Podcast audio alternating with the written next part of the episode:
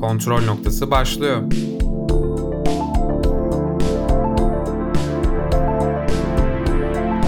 Hoş geldiniz. Kontrol noktasından herkese merhaba. Ben Görkem Öztürk ve bugün Volga Deniz Demirbağ ile birlikte Kara Komik Filmler 2'yi konuşacağız. Başlamadan önce bizi dinleyebileceğiniz, bize ulaşabileceğiniz yerlere kontrolpod.com'dan bakabileceğinizi hatırlatayım. Ve Volga, Kara Komik Filmler 2'yi spoilers olarak nasıl bulduğunu kısaca anlatır mısın? Cem Yılmaz bir bilete iki film konsepti deniyor ve çok alışık olmadığımız bir şey. Bunu nasıl buluyorsun? Şimdi öncelikle Görkem ben bu konsepti sevdim. İlk filminde de yaptı bunu. Kara Komik 1'de. Yani bence birazcık işi garantiye almak gibi. Çünkü iki saat boyunca yapacağın bir filmi bazen hani yetiştiremezsen uzatır falan. O durumlar söz konusu değil. Birer saat birer saat olarak iki farklı film bize sunmuş. Ben bu işi sevdim de. Hani Türkiye'de de işler. Hoşuma da gitti. Bence aslında bayağı riskli de bir şey deniyor. Hani risksiz dedin ama çünkü hani iki filme iki ayrı prodüksiyon harcıyor. Ve bir saate sığdırmak aslında normalde hep 2 saatlik yazan, 2 saatlik film çeken bir insan için de biraz zor olabilir. O yüzden ben cesurca da buluyorum. Ama evet bir bilete iki film konsepti bizim ülkede tutacak bir şey bence de. Deli ve Emanet olarak iki tane filmle karşı karşıyayız. Bu ikisi arasından ben en çok Deli'yi sevdim. Emanet hakkında hani çok iyi yorumlar yapamayacağım. Ama genel olarak şöyle diyebilirim. Deli bir taksicinin başından geçen bir olayı anlatıyor. Emanet ise dansçının başından geçen bir olayı anlatıyor. Kısaca spoilersız böyle. Tamamdır. O zaman genel olarak filme gitmelerini önerir misin insanlara? Çünkü ben Deli'yi çok beğendim. Emaneti yine de izlemelerini öneririm. Çok kötü değil. Farklı bir şeyler denemiş. Bence kara komik filmler iki gidilmesi gereken bir şey. Türkiye standartlarının genel olarak üstünde bir şey yaptığını söyleyebilirim Cem Yılmaz için. Evet özellikle Deli gerçekten çok sinematik olmuş. Senaryosu da çok güzel. Emanet hakkında da ya güzel gidiyor tamam hoş şeyler var ama bilmiyorum kötü hissettiren birkaç tane de durum söz konusu. Hani şunu da yapmasaydı ya da diyeceğimiz birkaç tane konu var onları konuşuruz. Ama kesinlikle bence de gidilmesi gerekir. O zaman bu noktadan sonra Deli'de spoilerlı olarak en çok konuşmak istediğin şey ne? Senaryosu. Cem Yılmaz galiba bu senaryoyu daha önce yazmış. Şu anda hani çekiyor. Buna tam emin değilim ama kara komik filmlerdeki bazı işleri çok önceden yazdığını dinlemiştim kendisinden. Cem Yılmaz deyince böyle komik bir şeyler bekliyorsun ama mesela Pek Yakında diye bir film yapmıştı Cem Yılmaz. Çok fazla beğenilmedi. Neden? Çünkü komedi filmi değildi insanların beklentisini birazcık farklı yöne çevirdi ama adam komedyen diye sürekli komedi filmi yapacak diye bir durum söz konusu değil. Deli'de de aynı şey var. Bu bir komedi filmi değil. Aralara tatlı birkaç espri yerleştirmiş. Komikliğini de yapmış. Ama gerçekten olmuş ya. Kaliteli bir film ortaya çıkarmış. Bu arada buradaki iki filmde komedi diyemeyiz hatta dram. Yani gülerek geçireceğiniz zaman dilimi çok kısıtlı çoğunluğu üzücü bir olayı anlatıyor. Evet bu önemli bir nokta. Hani Cem Yılmaz komedi filmi hadi gidelim deyip gitmeyin farklı bir şeyle karşılaşırsınız. Ama gidin yine de. Emanet'te biraz komik olmaya çalışmıştı da o da çok kelime oyunu komedisiydi. Yani salonda da pek fazla insan gülmedi benim gördüğüm kadarıyla. Ya evet çok fazla gülen biri yoktu. Hani zaten beraber gittik küçücük de bir salonda Görkem. O yüzden pek fazla tepki göremeyeceğiz. Deli hakkında konuşmak istediğim bir şey var. Sence o delideki bir tane sandalyeye oturtuyorlar ya. O sandalyede hani beynini falan yakıyorlar. Evet. O sahne birazcık da Gora değil mi ya? Benim deliyle ilgili eleştireceğim yegane yer orası. Çünkü Deli'de genel olarak böyle diyaloglar vesaire her şey çok Türkiye. Ama işte bir sandalyeye oturttuk ve beynini yaktık kısmı biraz Hollywood duruyor uzaktan. Ben o kısmı sevmedim ama hani o da zaten yapılacak bir şey yok film hilesiydi. Ya şimdi Gora tarafından bakarsak işin e, Gora tam olarak bir Hollywood çakmasını komedileştirme gibi parodi. cümle kullandı parodi de diyebiliriz. Evet teşekkür ederim. Belki burada da öyle bir şey yapmak istemişlerdir ama hani filmin genel mantığına aykırı. Bilmiyorum ben orada çok net bir şekilde Gora'dan bir sahne canlandı kafamda. Hatta bilmiyorum belki orada kullandıkları koltuk aynı koltuk bile olabilir. Sen şeyi de Gora'ya benzetmiştin. Orada kaçırmak için kirli sepetine vesaire atıyorlar evet. ya Cem Yılmaz'ı. O da Gora'dan gördüğümüz ki Emanet'te de böyle bir Gora şakası vardı. Şu an tam hatırlamıyorum evet. ama. Ben hatırlıyorum. Tahta esprisi zoruna evet. gitti. Gora ve zaten Arog vesaire hani Cem Yılmaz'ın ayıramayacağımız filmleri olduğu için o da çok kullanıyor ya. Öyle. Arif ve 216'da biraz böyle reklamlar batıyordu. Filmin finalinde reklam giriyordu. Bunda öyle reklam yerleştirmeleri kötü kullanmamış. Ben bunu beğendim. Arif ve 216'da çünkü çok rahatsız ediyordu. Yani Ali Baba ve Yedi Cüceler'de de rahatsız ediyordu ama o zaten genel olarak çok kötü bir film. Evet o çok kötü bir film ya. O, konuya hiç girmeyelim. Ben Cem Yılmaz'ı çok severim ama yani o sonunu getiremediğim nadir filmlerden biri. Şimdi Deli'nin hikayesinin başında taksi durağında aşık olan bir adam görüyoruz ve çok saçma şekilde hani aşkını dile getiriyor ya yüzüne biber gazı yediği sahnede de uzatmış. Genel olarak bu iki filmde de biraz uzatmaları kullanıyordu hani sahneyi uzatıp cringe dediğimiz duygu var ya başkasının yerine utanmak. Çok evet. ondan besleniyordu ve ben bunu sevdim. Evet daha samimi duruyordu değil mi öyle yapınca? Evet ama işte emanette biraz komik olmayan esprilere uzattıkları için o cringe duygusu veriyordu. Fakat Deli'de çok güzel kullanılmıştı ya. Deli'de zaten diyaloglar ve hikaye çok iyiydi. Evet, senaryosunu da işte Cem Yılmaz kendisi yazmış zaten iki filminde. Yani kesinlikle özellikle Deli'nin senaryosu gerçekten güzeldi. Deli'de çok film işi duran tek nokta kafasına beyzbol sopasını yediği kısımdı. Hani arkasını dönmüştü ya. Evet, bir tek orası. Ha, orayı biraz. beğenmedik evet. Ama onun dışında bitişini biraz konuşalım. Müzikler çok iyi değil miydi? Ya müzikler gerçekten güzeldi. Biz şazamladık sana çaktırmadan aşağıdan ama. Ya bitişi şöyle. Birazcık böyle film kültürü olan bir insanın o sondaki söylenen laflar olmadan da anlayabileceği şekildeydi. Bu laf neydi? İşte kadın, o kızın gözlerine bakıp işte saatlerce bakmak istiyorum tarzı. Öyle bir şey. Orada o sesi hatırladık böyle duyduk tekrardan. Evet arkaya bir voiceover atılmıştı orada. Biz o bakışı o voiceover olmadan anlayabiliriz. Çoğu insan da anlayabilir. Ancak çok fazla film kültürü olmayan insanlar için konulduğunu düşündük biz seninle. Bu doğru. Yani o yapılmasa da olurdu. Güzeldi sonu ya. İşte dediğim gibi senaryonun güzel olmasından kaynaklı. Sonu da çok güzeldi bence. Filmde bir de sonda Özkan Uğur çıkıp işte deliler sevdim mi sever modunda bir söz söyledi. Ya aslında filmin hani başlığıyla bağladı. Biraz kötü duruyor gibi ama ben sevdim. Böyle başlığına gönderme yapan o klasik hikaye bitişini ben severim.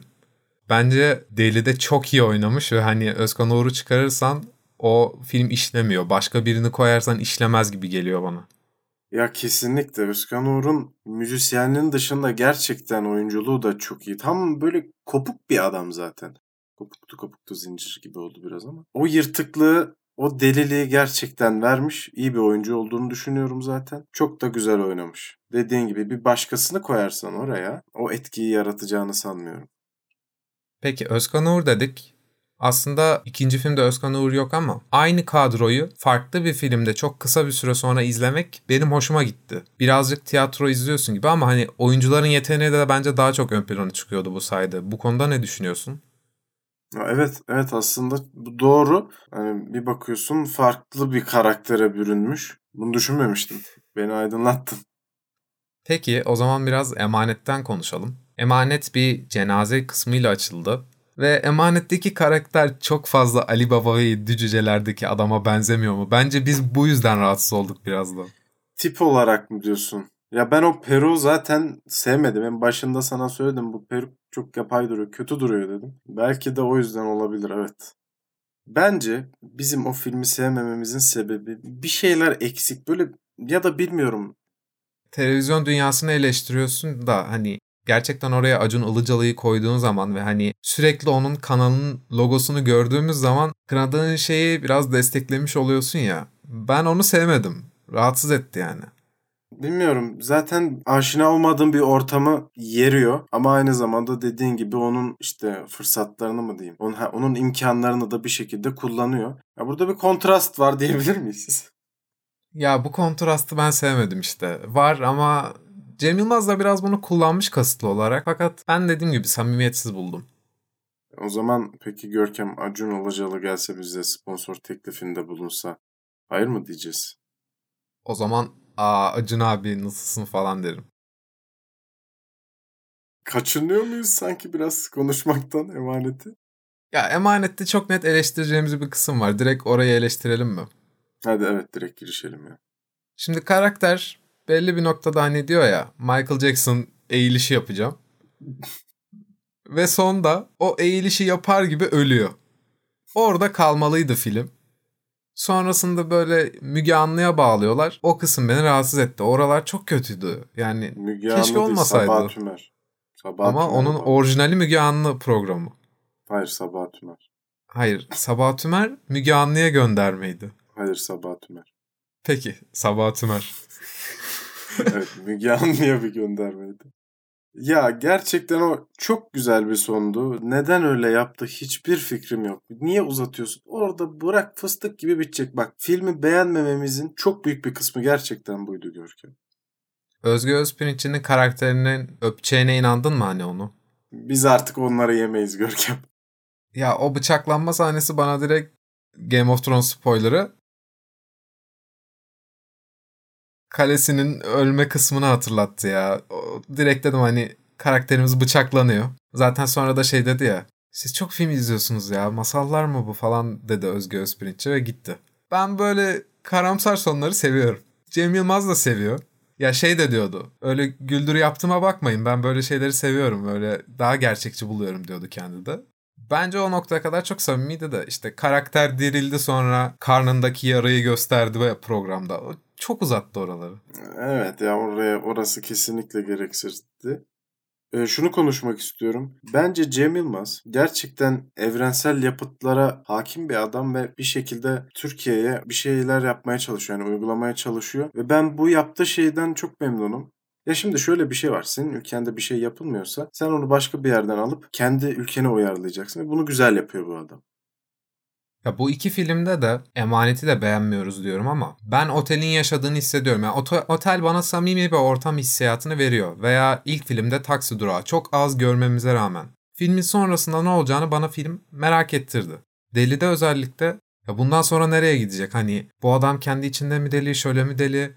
O merak duygusunu son dakikaya kadar korudu. Emanetteki sorun anlatmak istediğini bu şekilde anlatması bizim yani ilgimizi çekmedi. Konsept sevdiğimiz bir konsept değildi. Evet bu gerçekten kişisel yorumumuz. Kişisel olarak bu konsepti sevmediğimiz için biz sevmiyoruz ama yani sevenler çıkabilir tabii. Az önce dediğin Cem Yılmaz'ın işte o karanlık e, sonları sevmesi konusuna tekrar gelmek istiyorum. Gerçekten özellikle Deli'de o karanlığı çok iyi vermiş. Senin de benim de hani sevdiğimiz bir konsept karanlık tema. Çünkü çok fazla var karanlık olmayan şeyler. Ya diyorum ki bir kere de kötü kazansın. Bu emanetteki ana karakterinde şu kısmını övelim. Özge Özpirinç'in karakteriyle sevgili olacağını falan düşündüğü zaman çok kötü bir insana bağladı. Otelciyi falan bildiğin kazıklıyordu böyle. Kötü konuşuyordu. Tabii tabii o otelci o hizmetliyle zaten konuşurtmaya giderken o, bir kendi kendine konuştu ya zaten. Orada anladık. Sana bakar mı ya ben varken falan. O senin dengin değil ya yapıyordu. Sen kimsin? Yani değişik bir egosu da var. O sessizliğin altında garip bir ego var gerçekten. Bence emanetle ilgili konuşmamız gereken bir diğer nokta da Çağlar Çorumlu'nun karakteri. Arif ve 216'da da çok öne çıkmıştı Zeki Müren karakteriyle. Burada da çok öne çıktı. Ama çok abartı oyunculuk oynuyor. Güldür Güldür'deki gibi oynuyor. Ben onu biraz sevmiyorum. Sen nasıl buluyorsun? Şimdi öncelikle ben Çağlar Çorumlu'nun oyunculuğunu seviyorum Görkem. Özellikle Zeki Müren rolünü çok iyi yapmıştı. Çok güzel taklit yapıyor. Dediğin gibi bu filmde de hani ön planda olmasının sebebi birazcık da Arife 216'dan kaynaklı. Peki dans koreografilerini nasıl buldun? Ya o ceket çok güzel ya. Çağlar Çorumlu. Hayır o ceketi. ceket çok iğrenç ama Hayır, yani çok güzel. tartışmayacağım. Ben se- seviyorum ama. Yani dikkat ederseniz filmde Cem Yılmaz'ın karakteri dolabı açtığı zaman o ceket çok eskiden geliyordu. Bu detayı hatırlatmak isterim. Bazı şeyler atılması lazım arkadaşlar. Atın. Evet o zaman Volga. Film hakkında söylemek istediğin başka bir şey var mı? Yani sanırım yok. İzleyin. Deli çok güzel. Emanet de güzel. Ama Deli daha güzel. Kapanışa geçmeden önce şöyle minik bir duyuru yapmak istiyorum. Kontrolpod.com'da eğer bir hata görürseniz vesaire ekran görüntüsünü alıp bize mesaj atabilirsiniz. Ve Bundan sonraki bölümler SoundCloud'a gelmeyecek. SoundCloud'a neden gelmeyeceğini açıklayan minik bir kayıt atacağım.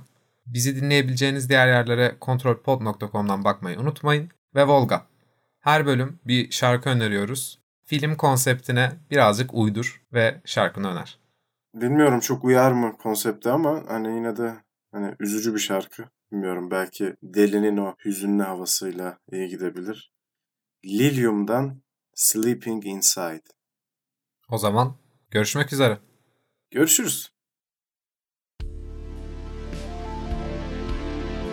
Kontrol noktası sona erdi.